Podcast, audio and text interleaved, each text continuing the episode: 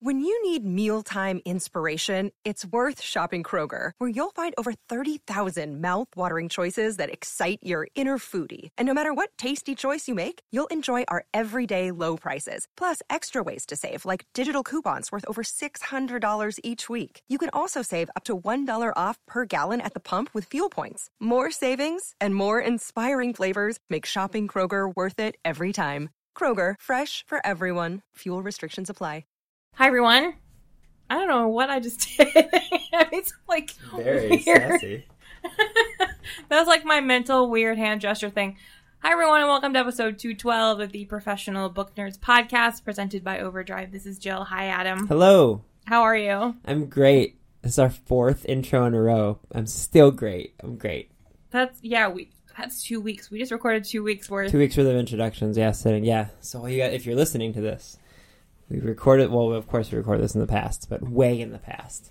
So, um, and this is a big one. This is we're talking about the Big Library Read. This is a big one. Yeah, so Big Library Read, for those of you who maybe are new to the program or the podcast or Overdrive or anything in general, uh, Big Library Read is our global ebook club. So there's going to be about 20,000 libraries all together that um, they have the same title available right on the front of their Overdrive website or on Libby, their app.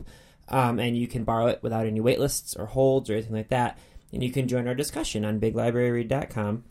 Um, and it goes for about two weeks. It starts on April 2nd and then goes until April 16th, I believe. Uh, all that information is on biglibraryread.com.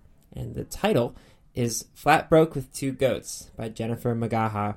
And I'm just realizing you didn't take part in this interview with me. I did not.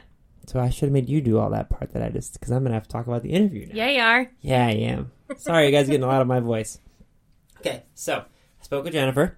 Uh, we talk a lot about the book, obviously, but we also we talk a lot about goats. Um, she lives in a hundred year old um, kind of homestead cabin in the woods in the Appalachian Mountains, and she lives there with her husband and a bunch of goats. At time of writing, she had two, I think, because now she has many goats. We talk about those goats and basically just her life and why she ended up in this cabin and how she ended up being there and, and what her life is like. And it's very interesting. We talk a lot about food. Uh, we talk about Asheville, North Carolina, which is a place I have been to because it's a, a wonderful city um, and all sorts of stuff. And so, yeah, if you are interested, like I said, be sure to go to your library's website on April 2nd. This will be the book you'll see like front and center. It's about 20,000 libraries uh, participate, and we have hundreds of thousands of people that will borrow this title. So you'll definitely be a part of a, a big community. Um, yeah, and then go to biglibrary.com. We have a discussion board there. And um, also, if you use the, ooh, God, I remember this. If you use the hashtag biglibraryread um, and tweet out pictures of you reading the book, or if you happen to come across any goats that you know, any goats in your life, um, or just anything about your, you know, in any, any interaction you want to use the hashtag Big Library Read because we're giving away a bunch of Kobo Aura ones, thanks to our friends at Kobo. So, um, all that information is on BigLibrary.com. Our events team will be very happy that I said BigLibrary.com like seventy-five times now. Congratulations. Thanks. Good job. Uh huh. So if you um, want to get a hold of us, you can find us on Instagram and Twitter. Got it right that time. Instagram and Twitter at Pro Book Nerds. And you can email us at professionalbooknerds at overdrive.com. Yes, you can. You can email us and get um, book recommendations, but you'll also find more book recommendations after you read this book at biglibraryread.com. So, uh, anything else that you can think people should know about Big Library Read or anything else like that? No. Okay. Oh, there's also an audiobook version. So Oh, you can listen you to go. it as well if you're a more of an audiobook person. I listen to the audiobook. It's very good. Um, okay. That's it, I think. Awesome. Well, I hope you guys enjoy this big library read edition of the Professional Book Nerds podcast with Jennifer McGaha and me. And I already said Professional Book Nerds podcast. So here it is one more time. Enjoy, guys.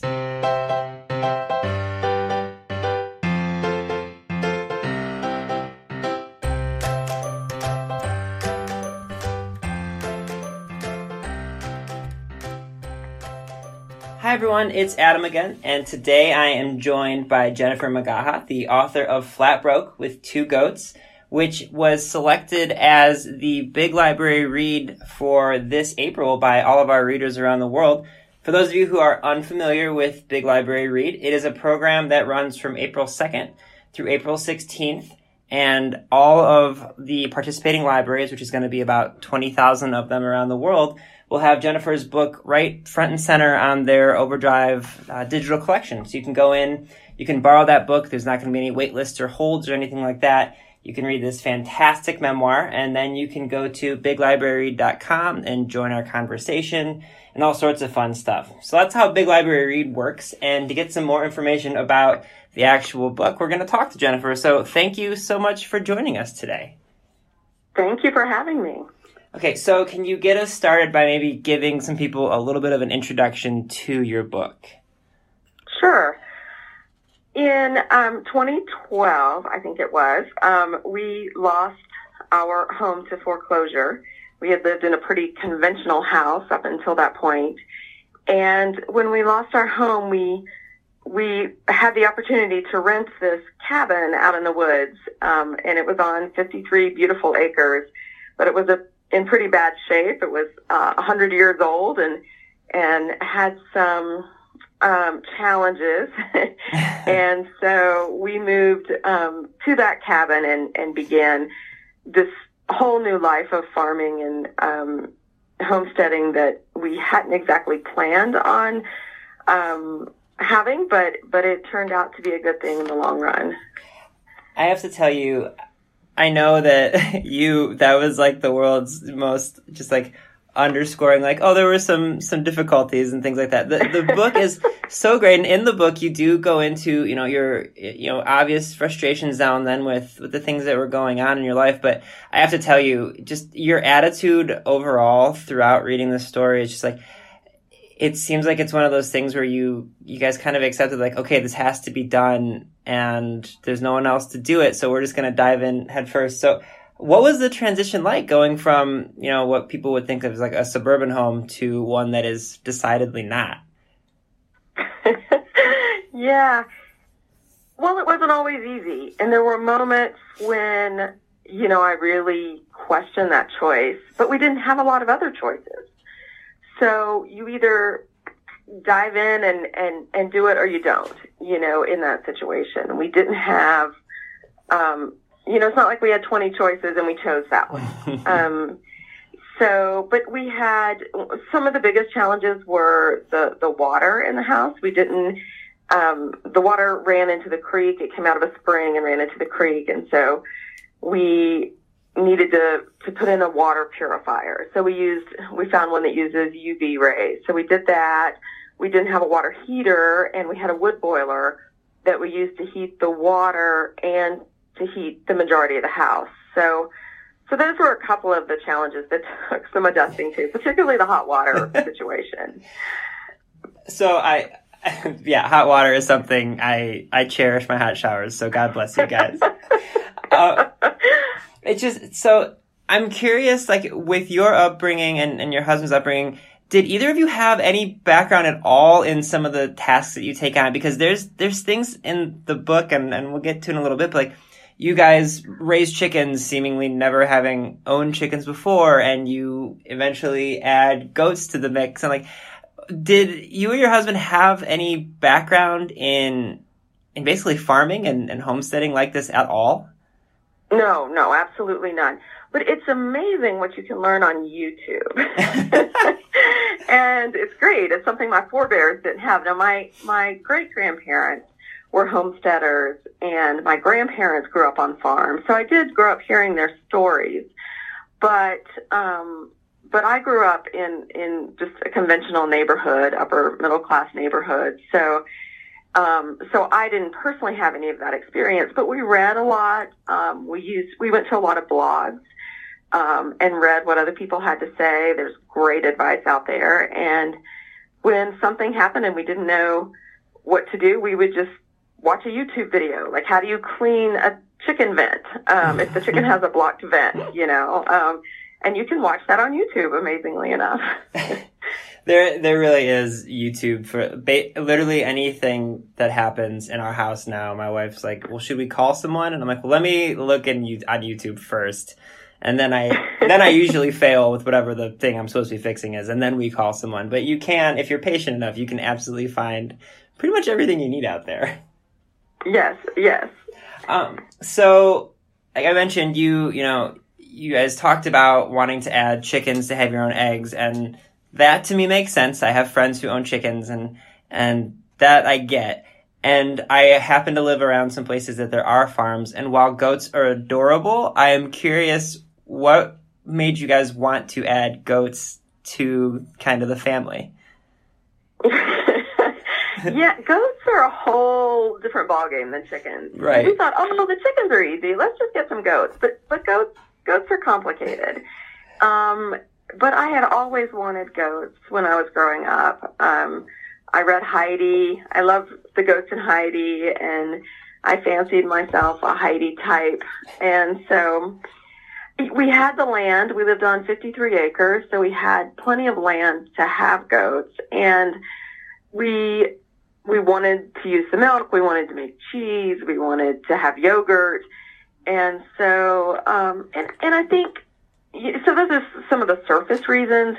I think on a deeper level, we just really it was part of the healing process to um, try to find joy in our circumstances um, because there was so much frustration, and it was a moment.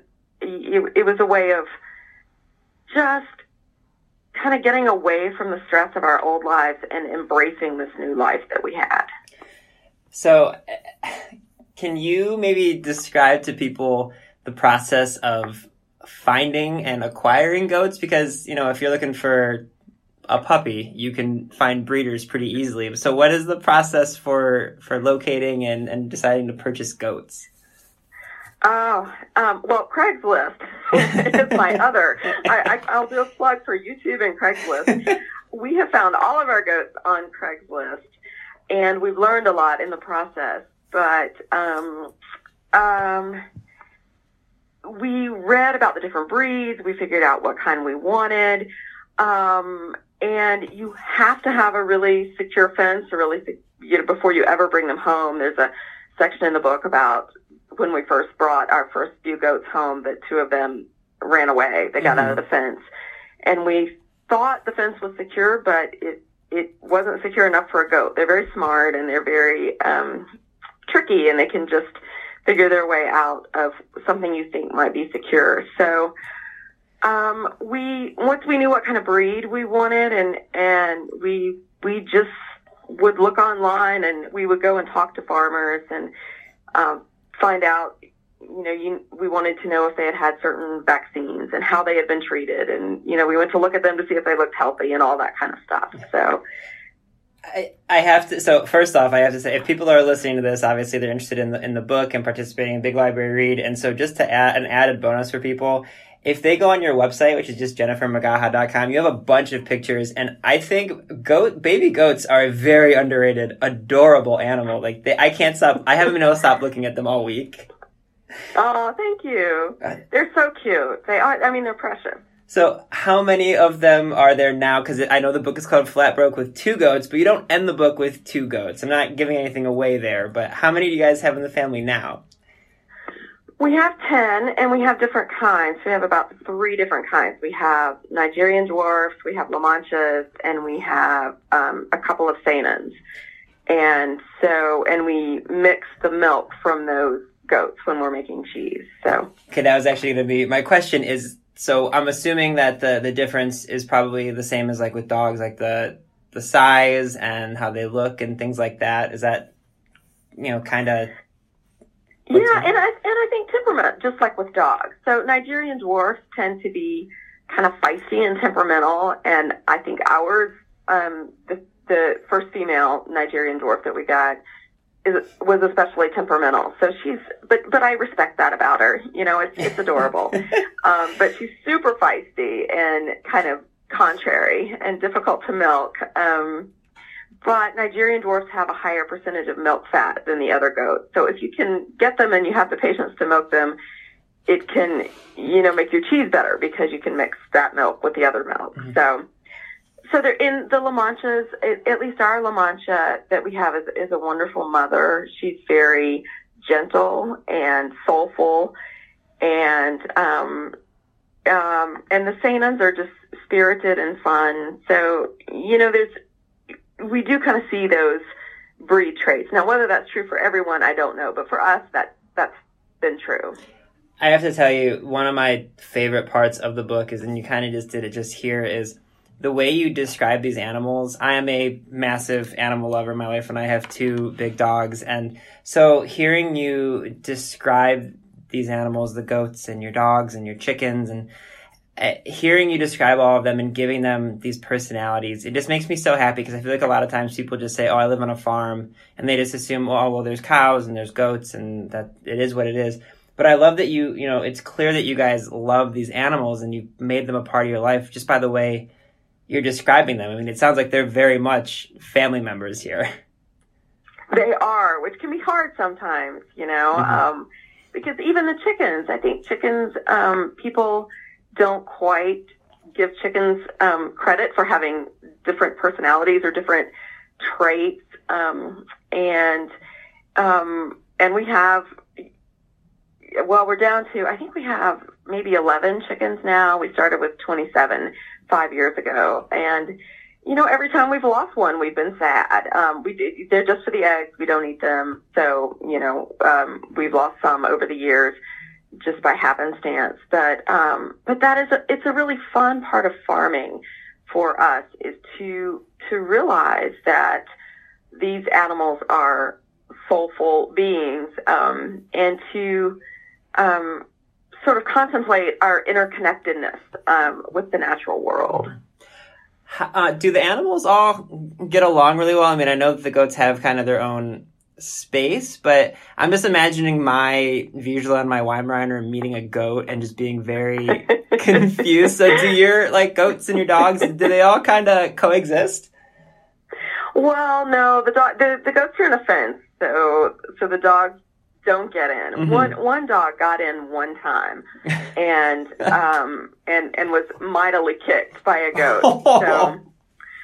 So oh, yeah, no. we don't have um you know some people have guard dogs in with the goats, and we have not done that yet. We've thought about it because we do live where there are.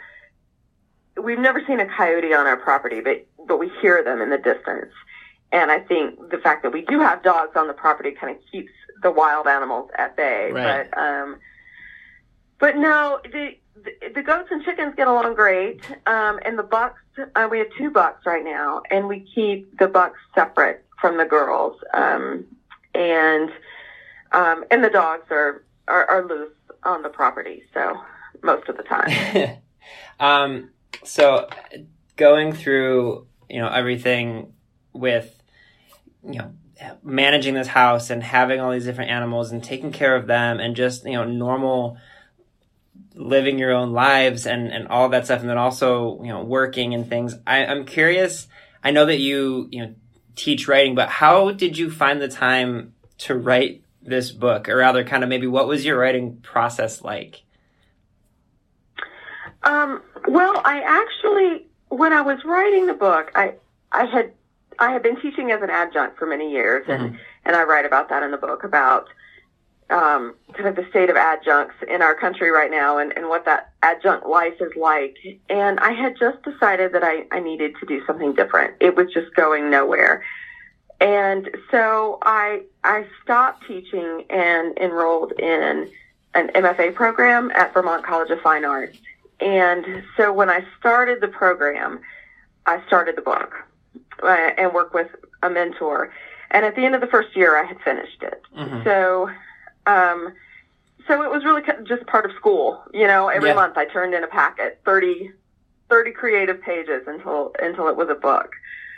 Hmm. So I I was fortunate in to have that time that was really just set aside for that, and so that was really mostly what I was doing in that year. I may have taught a couple of writing workshops on the side, um, but but that was mainly what I was doing. I really like that idea from a writing standpoint of you know forgetting the fact that you had so much to do in your life, but just as like a person coming from it as an aspiring writer, just instead of saying I need to tackle this novel, saying okay, thirty creative pages each month. You know, it's you can boil it down to like if I can write a page a day, I can get a book in you know however many months. That's a that's a really good way of going about that. I like that. Well, and you know, and sometimes even that seemed overwhelming, but I would think, okay, that's a page a day. Mm-hmm.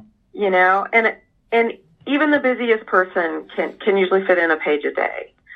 Um, and I don't really work that way, but I know people who do. If they just write one page a day, and at the end of the month they have their 30 pages. For me, I kind of need to put out a draft, a full draft, and mm-hmm. then go back and refine. But but but it really is manageable when you break it down into the chunks like that. Um, so I want to talk about food as a whole because the way you describe food in this is fantastic, and I have to tell you, I after this book and it's and what I am sure will be a lot of success, I'm going to recommend you do a cookbook next because the, oh, the things that would be fun. I know. I'm. I mean, I'm telling you. I first off, you know, like Southern Carolina food is fantastic. But I'm curious, like, what are your favorite things to cook? Because you talk a lot of a lot about food in here, and I like would my stomach would be growling while I was reading this book. So, what are some of the things, and especially you know, if you want to talk about any recipes with goat's milk, but like, what are some of the things that you enjoy cooking most? Oh, thank you for saying that. Um, I I really like cooking things where there's a wide margin of error. so, so you're not gonna. I, I'm not really a souffle sort of person and where we are now, also our stove is not incredible. So, um, so I don't do a lot of baked goods. I do things more like soups and stews and those kinds of things where you throw a bunch of stuff in a pot on Sunday afternoon and you have a hot meal on Sunday night and then it just kind of keeps um, giving during the week. So the taco soup that I, the recipe that's in the book mm-hmm. is something we have quite a bit. Um, and other there's a carrot soup that I make that I that we like a lot. Um, what else? Um, there's a pasta fagioli um, recipe that I make in my crock pot that we enjoy a lot. So they're not really fancy things; they're hearty dishes, um, and which is great when when you live in a cabin in the woods and you need to, you know, um, you're farming all day and you come in and you just want to heat something up, you know, and you have leftovers. So, and and my children are all grown now. It's just my husband and me. So so um, we eat a lot of leftovers during the week. I have to tell you, there is absolutely a market for that. I live in Cleveland, where we are now experiencing our like sixth month of winter. So hearty oh, wow. crock pot meals is exactly the types of things. I'm telling you, people would absolutely buy that. I would I would be first in line if you're gonna go ahead and make a uh, if you make a cookbook, I'll be there. well, thank you. Mm-hmm. Six months of winter is a really long time. It's a That's lot. A lot uh, it's a lot. Honestly, like when when the end of fall gets here, right around like the end of October, I'm so excited. Like the leaves change and it's beautiful here, and I'm like, yeah, winter, Thanksgiving, and Christmas. It's gonna be wonderful. And then February rolls around, and like the like world has been gray for three months, and you're just like, uh, it's it's real, it's unrelenting. It's tough to get through. But that's okay. It makes the summer months here that much more worth it. uh, I guess you really appreciate it when it happens. yeah, we'll try to anyway. Um, okay, what I want to ask you a little bit about. I know you you referenced Asheville a little bit, and I actually I went there on a vacation with some friends, and it was probably my favorite city I've ever been to. Um, so can you maybe tell some people because it's not the most convenient place to get to from somewhere else in the country, but what is it about the city of Asheville that that you are such a fan of?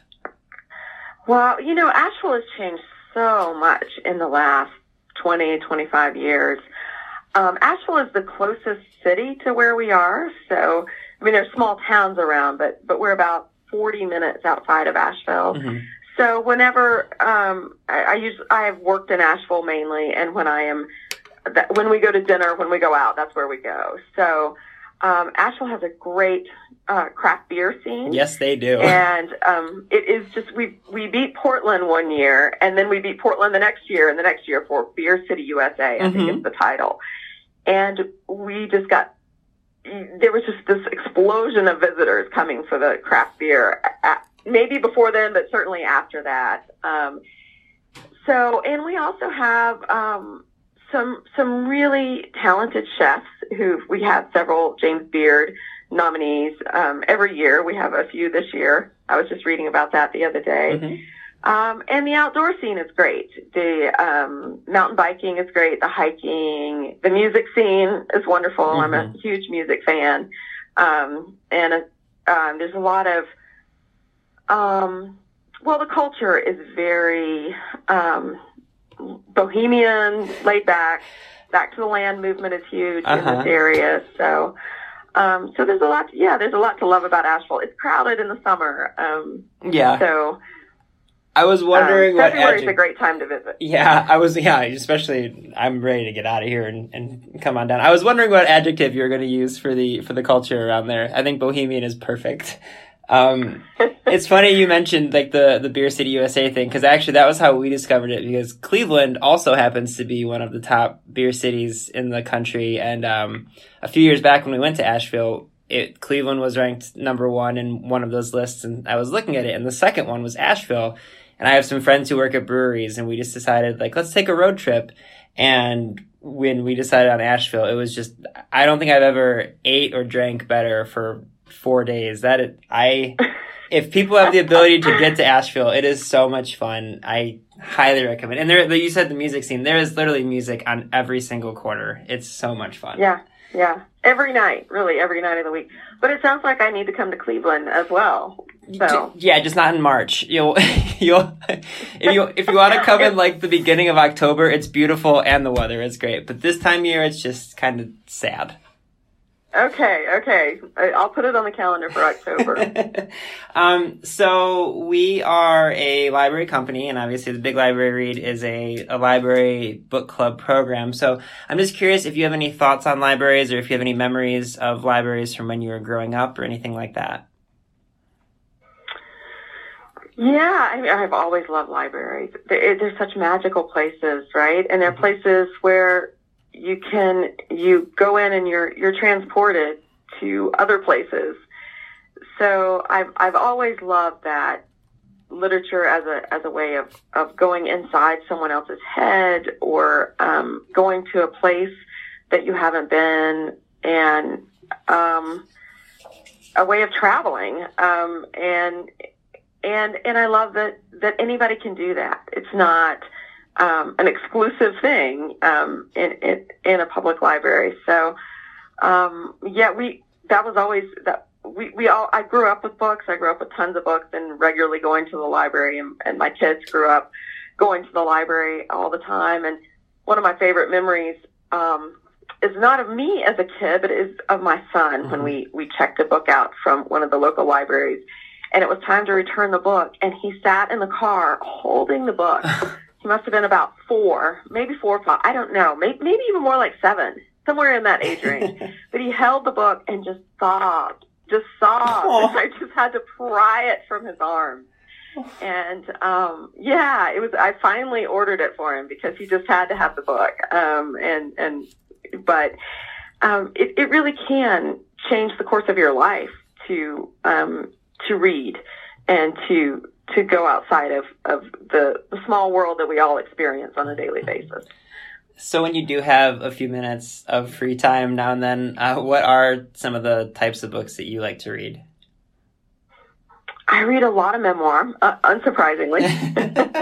um, I love people's true stories, which is not to say that I don't love fiction or that fiction isn't true, but I especially love um, when I think I like that people, at memoir writers, are trying to make sense of of true experiences, so that you kind of get to see them doing that in the writing through the writing. Mm-hmm. So, um, um, one of my favorite books right now is Maggie Nelson's Bluets, which some people call that poetry, some people call it um, I, I've heard it called other things, lyric essays.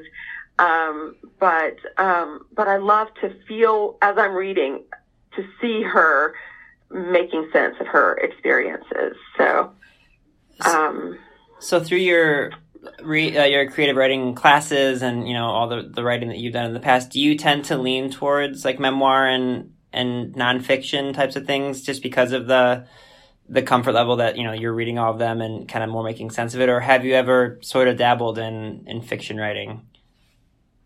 No, I really haven't done fiction writing and or or taught it. I do um, I, I do tend to lean toward nonfiction. I but I do like essay collections as well, not just memoir. I love um, historical nonfiction, I guess. Mm-hmm. Um, and like Erik Larson, for yeah. example, I love his work. So I think if I if I wrote something else, it might be something more along the lines of essays, and and I love poetry as well. So mm-hmm. thanks. Um, so towards the end of our episodes, we like to ask our authors uh, nine questions that we call the Nerd Nine. They're very lighthearted, nothing too crazy here.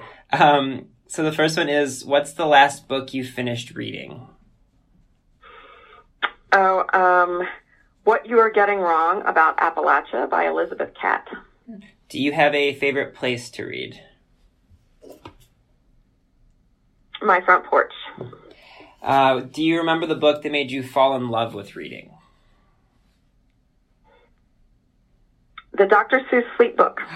Oh, woman after my woman after my own heart. I have a Dr. Seuss quote tattoo on my body, so I very much appreciate that. Oh, I haven't considered that. I need to do that. Hey, listen, if you need help with literary tattoos, I'm your man. I have several of them. I'll be happy to help. Wow, Dr. Seuss is just the best. yeah. Um, okay, so what is one place you'd like to travel that you have not yet been to? Ireland. Do you have a favorite holiday to celebrate? um I love Thanksgiving. I almost said St. Patrick's Day, but I'm gonna I'm gonna go with Thanksgiving. It, it, it's because it's so food centered. Mm-hmm. I completely agree. Um, are you a coffee person or a tea person? Coffee. Uh, normally we ask cats or dogs, but I feel like I should ask cats or dogs or goats for with you. Oh, I can never choose. never. Um, I love I love all of them. We have new we have two new kittens now too. So. I'm obsessed with them, but um, I love them all for all different reasons. That's I, I won't make you choose. I, you above all people we've ever had on, I will not make choose. You you have a brood there, so I will not. I will not make you choose. Um, do you have a favorite food? Well, I love ice cream. It's it's one of my biggest vices, and I'll, I, I've tried to quit it over and over. I'll say that I'm I'm quitting. This is it. This is my last carton of ice cream. And then I go about two days and I'm like, you know, you only live once. uh, I completely agree. And then the last one of these is if you could have dinner with one person alive or dead, who would you pick? Mm. I always get yelled at for this one. I'm think I'm thinking too long. I can't. Um, one person alive or dead. I. Hmm. The one I've Michelle told people. Obama. That's a good one. Oh, that's really good. I think one other person has said that, and I completely agree. That would be amazing. Um, okay, last question for you, Jennifer. What do you hope readers take away from reading Flat Broke with Two Goats? I think that, you know, not everyone has financial problems. Not everyone um, loses their home, but everyone goes through hard things and hard things in their marriages, the hard things in life. And I think that um, I hope that people know that we're often more resilient than we think we are, and that that um, that we can survive. Most things are survivable. Mm-hmm. That's perfect, Jennifer. Thank you so much for joining us today. Thank you for having me. It's been fun. Readers can sample and borrow the titles mentioned in today's episode from Overdrive.com, and our library friends can add these titles to their collections in Marketplace.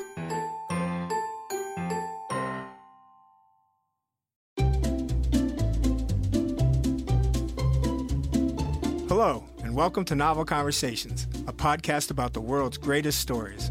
I'm your host, Frank Lavallo, and for each episode of Novel Conversations, I talk to two readers about one book and together we summarize the story for you. We introduce you to the characters, we tell you what happens to them, and we read from the book along the way. So if you love hearing a good story, you're in the right place. Our ninth season is coming this fall. Tune in to hear from some of the all time great authors Charles Dickens, Jules Verne, F. Scott Fitzgerald, and more. Subscribe to Novel Conversations wherever you listen to podcasts.